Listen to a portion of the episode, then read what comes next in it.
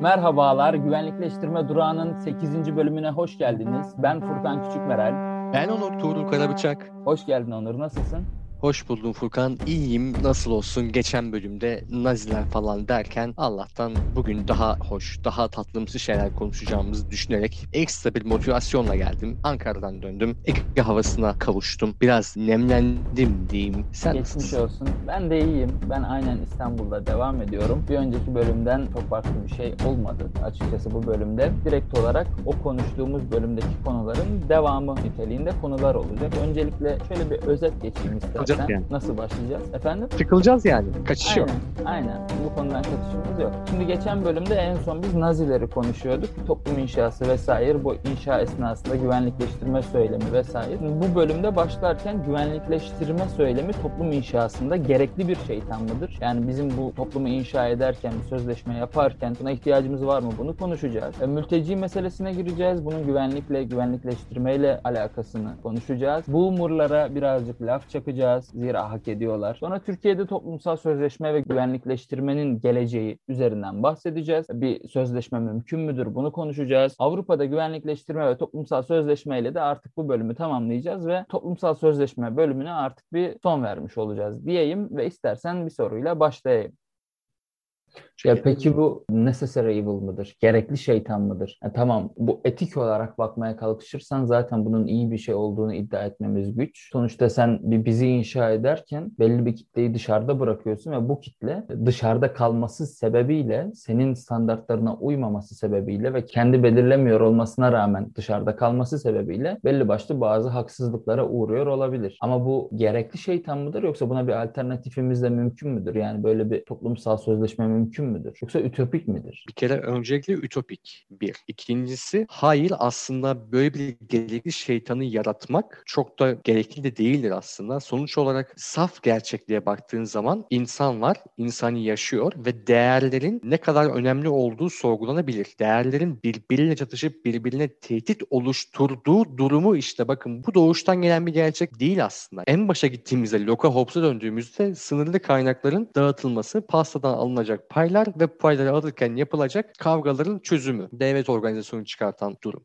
Ve bu çıkan devlet organizasyonu bir yerden sonra kalkıp sana paydaşlardan birine gidip sen şeytansın. Sen değerlerin varlığına büyük bir sorun oluşturuyorsun. Sebep? E değerlerin. Ne demek değerlerin? What is değerler? Değerleri zaten ben uyduruyorum. Onun değerlerini de ben yorumluyorum. Yorumladığım değerleri tehdit olarak algı, algılıyorum ve şeytan diyorum. Tam tersi olabilir. Biz birlikte yaşamayı öngörüyoruz. Biz birlikte yaşamak istiyoruz üzerinden de. Ben bu paydaşlar arasındaki uyumu artırabilirim. Aralarındaki bu değerler karmaşasının çatışmasını, değerlerin öyle bir şey olmadığını ima ederek, değerleri yeniden tanımlayarak, yani değer doğrudan önce bir değer kelimesini tanımlayarak aşabilir. Bunu yapabilirsiniz. Bu son çok daha postmodern, çok daha yenilikçi, çok daha kuzeyli diyebileceğim aslında. Kuzey Avrupa'da çok daha fazla gördüğümüz, hala sorunlar olmasına rağmen çok daha iyi bir alternatif diyebiliriz. Neye göre iyi diyorum bunu? Bireysel olarak insanların dışlanmamasına göre iyi. Sonuçta bunu yani biz belirlemiyoruz. Lütfen. Burada bir ekleme yapmak istedim. Güvenlikleştirme özelinde söyleyeyim. Güvenlikleştirmede şöyle bir şey var. Abi hiçbir şeyi güvenlikleştirmek zorunda değilsin. Çünkü niye? Biz hiçbir şeyi objektif, e, yani herkesin kabul edebileceği bir güvenlik tehdidi olarak algılamak zorunda değiliz. Yani atıyorum bir toplumsal kesim var tamam mı? Bir Türkiye'de mesela güncel olarak bakalım. Bu konuda da yorumlarını isteyeceğim. Mülteciler gibi bir durum var ortada değil mi? Bu insanlar bir savaştan kaçarak bize sığındılar. Şimdi sen mültecileri güvenlikleştirmek zorunda değilsin. Ama sen bunu e, belli bir kimlik inşası için ya da farklı sebeplerle, farklı siyasi ajandalarla mültecileri bir güvenlik meselesi haline getirmeye uğraşıyorsun. Ama aslında ikinci bir yöntem mümkün. Yani Nazi Almanyası Yahudileri güvenlik meselesi haline getirmek zorunda değildi. Bunları güvenlik meselesi haline getirmeden de irredentist, yayılmacı politikalarını sürdürebilirdi. Böyle de bir ekleme yapmak istedim. E, güvenlikleştirme ile alakalı bir e, ekleme olsun istedim. Peki günümüzde bu mülteci meselesinin güvenlik meselesi haline getirilme getirilmeme meselesi hakkında ne düşünüyorsun? Şimdi biliyorum sen e, bu konuyla da ilgilisin. Asistan olduğun hoca Yannis Grigoriadis'le de böyle bir makale projesi içerisindesin sanıyorum. Evet, evet. Feedback bekliyorum ben de. Draft'ı gönderdim. Biraz içeriden bilgi oldu.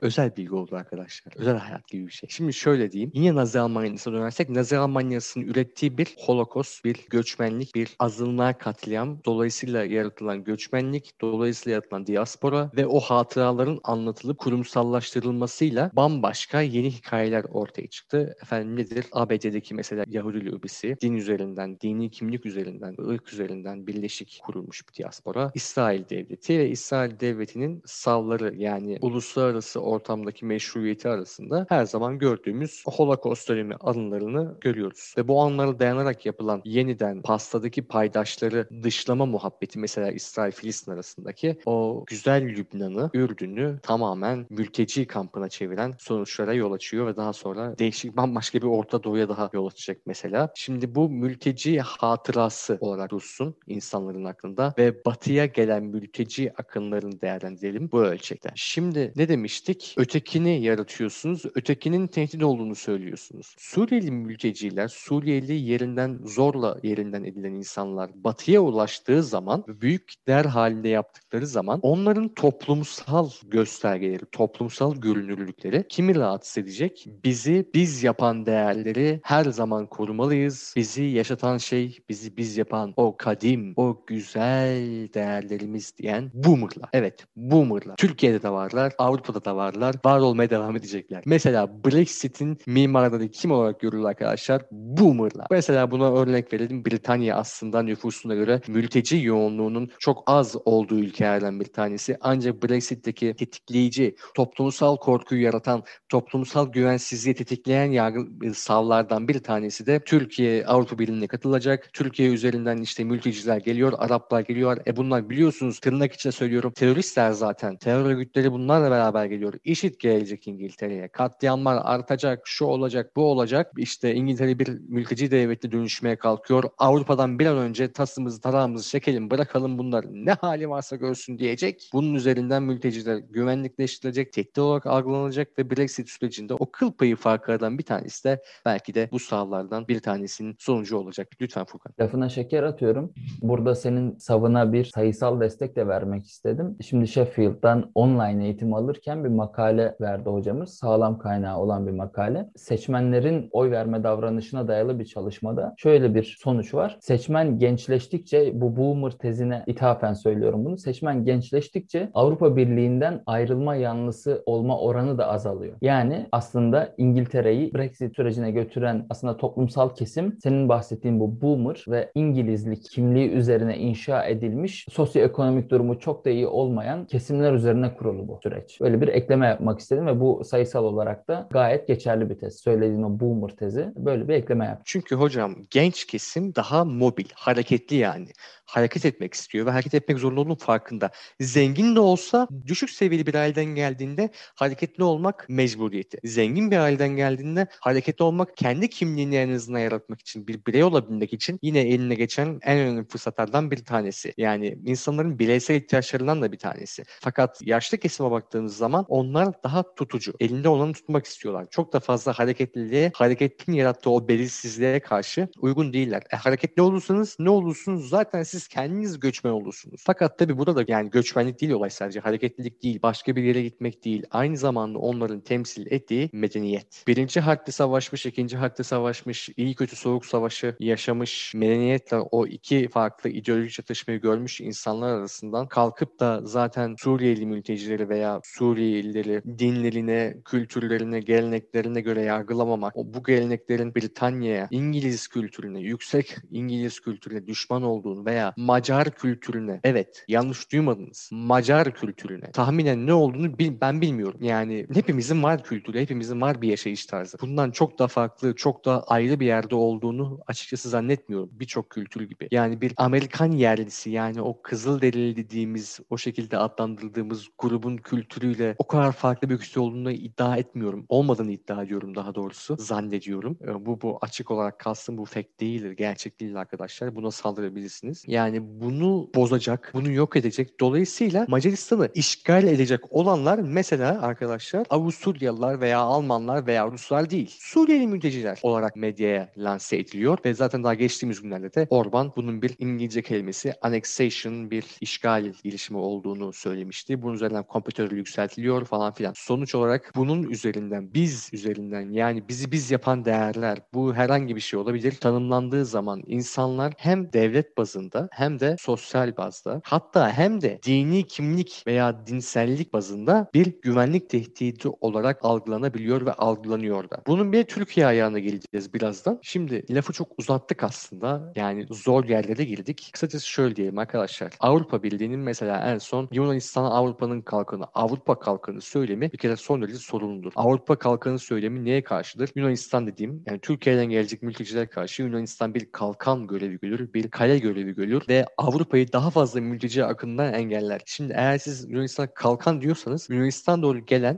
insanların birer silah olduğunu ima ediyorsunuz. Doğrudan, dolaylı da ben bunu dolaylı demiyorum ya. Bu bayağı bildiğiniz bunun iması. Zaten politikalarda çok da farklı değildi ve burada doğrudan ne oldu? Mülteciler güvenlikleştirilmiş oldu. Şimdi bunun en büyük hatalarından bir tanesi şu. Siz bu savı söylediğiniz zaman Viktor Orban'ın saçma sapan olarak gördüğümüz dışarıdan baktığımızda çoğumuzun işgal yanıtlarına zaten doğrudan destek veriyorsunuz ve böylece Orban'a doğru düzgün yaptığını bile uygulayamıyorsunuz ki uygulamıyorlar da. Brexit'e doğru düzgün bir ön alma stratejisi izleyemiyorsunuz. Bu durum hakkında bu durumun kontrol edilebilir, yönetilebilir ve gerçeklerden saptırılmış bir durum olduğunu söylemiyorsunuz. Bu durumun imgesel bazda olduğunu iddia ederek karşı sav üretmiyorsunuz veya ürettiğiniz savı yayamıyorsunuz. Daha sonra Fransa'da Macron'un çıkışını hatırlayalım. Daha yeni çıktı. Ne dedi? Islam is in a crisis. İslam tüm dünyada bir krizde dedi. E bunu domestik iç politik sahiplerini düşünerek yaptı ve bunun üzerine bir de anayasal bir yenilik getirmeye çalıştı. Yani ekstra bir önlem almaya çalıştı. Laiklik yasasını buna meşru sebep olarak gösterdi. Şimdi bunları topladığınız zaman mültecilerden sonra, mültecilerin toplumsal görünürlüğünden sonra artan bir, bir mülteci karşıtlığı, iki göçmen karşıtlığı var, üç İslam, din karşıtlığı var. Sorun ne arkadaşlar? Zaten bu saydığım üç kimliğe sahip olan insanlar da Avrupa Birliği'nin içerisinde yaşayan, Avrupa Birliği ülkelerinde yaşayan insanlar. Yani siz var olan vatandaşlarınızı aslında durduk yere dışlamış, onları tehdit haline getirmiş oluyorsunuz. Siz insanları tehdit haline getirdiğinizde onlar da sizi bir tehdit olarak görmeye başlayabilirler. Lütfen. Şimdi artık yayının sonuna doğru yaklaşıyoruz. Ben bir soru sorarak kapatmak istiyorum. Senin düşüncelerini merak ediyorum. Bu bir yandan da provokatif bir soru olabilir. Şimdi son dönemlerde Türkiye'de bir yeni anayasa muhabbetleri dönüyor malum. Bunun için de işte belli başlı partilerden bazı yeni anayasa teklifleri hazırlanmış bazı işte taslaklar var. Bu taslaklardan birinde gayet denetim mekanizmasından yoksun Anayasa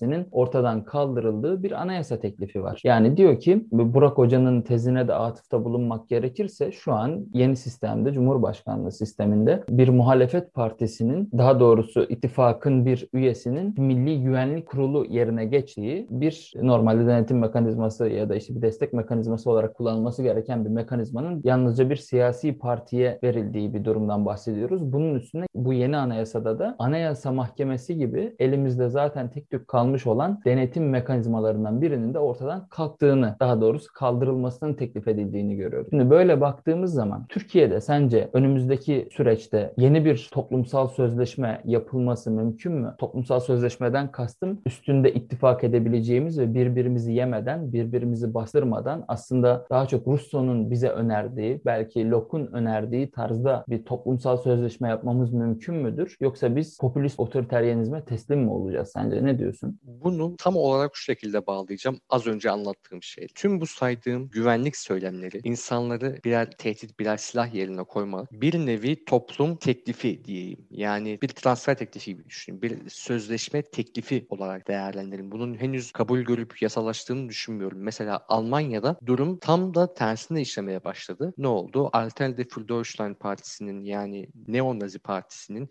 biraz daha tekrardan gerilediği, yeşillerin ön plana çıktığı, solun, ortaya yakın solun, efendim işte çevresel sorunların çok daha önem arz ettiği. Asıl tehlike bu. Asıl tehlike işte yükselen milliyetçilik, izolasyonculuk, bizizcilik değil. Asıl, asıl mesele gezegenin sorunları. Yaşayamıyoruz, yaşayamayabiliriz de doğru kaymaya başladı. Fransa'da yine Macron'un popülerliğinin ne durumda olduğunu tam olarak bilmiyorum ama Macron'un bu söylemleri aslında zaten elinin güçsüzleştiğine bir delalet. Daha sonra geliyorum Macaristan'daki durumu takip etmenin şu anda objektif olarak çok mümkün olmadığını bilsem de bir şekilde bir dip dalganın yakalanmaya başlandığını söyleyebiliriz. Yani bu toplum sözleşmesi olarak aslında 2001'den sonra girdiğimiz durumda bu güvenlik söylemlerinin bu doğudan gelen insanlara karşı yapılan güvenlik söylemlerinin terör üzerine eşitlenen söylemlerin artık yavaş yavaş lağvedilmeye başlandığını ben görüyorum, düşünüyorum. Yani şöyle bu tabii bir sürecin başlangıcı. 2017'de Türkiye mesela Türkiye 2002'de yeni bir toplum sözleşmesine aslında imza attı. Şunda imza attı. Mesela başörtüsü yasaklarına ne şekilde hem Avrupa Birliği Mahkemesi'nde hem Türkiye'de ne şekilde karşı çıkılacaktı? İslam adına değil, bizi biz yapan değerler adına da değil. Demokrasi adına, insan hakları adına. Bu çok daha evrensel, çok daha hukuk önünde meşru bir söylemdi. Fakat 2012-2013 dönemecini geçtik. Otoriterleşmeye başladık. Ötekileri arttırmaya başladık. Güvenlik söylemleri arttı. 2016'dan beri de zaten Türkiye tam bir beka hayalinde, beka imajında yaşıyor.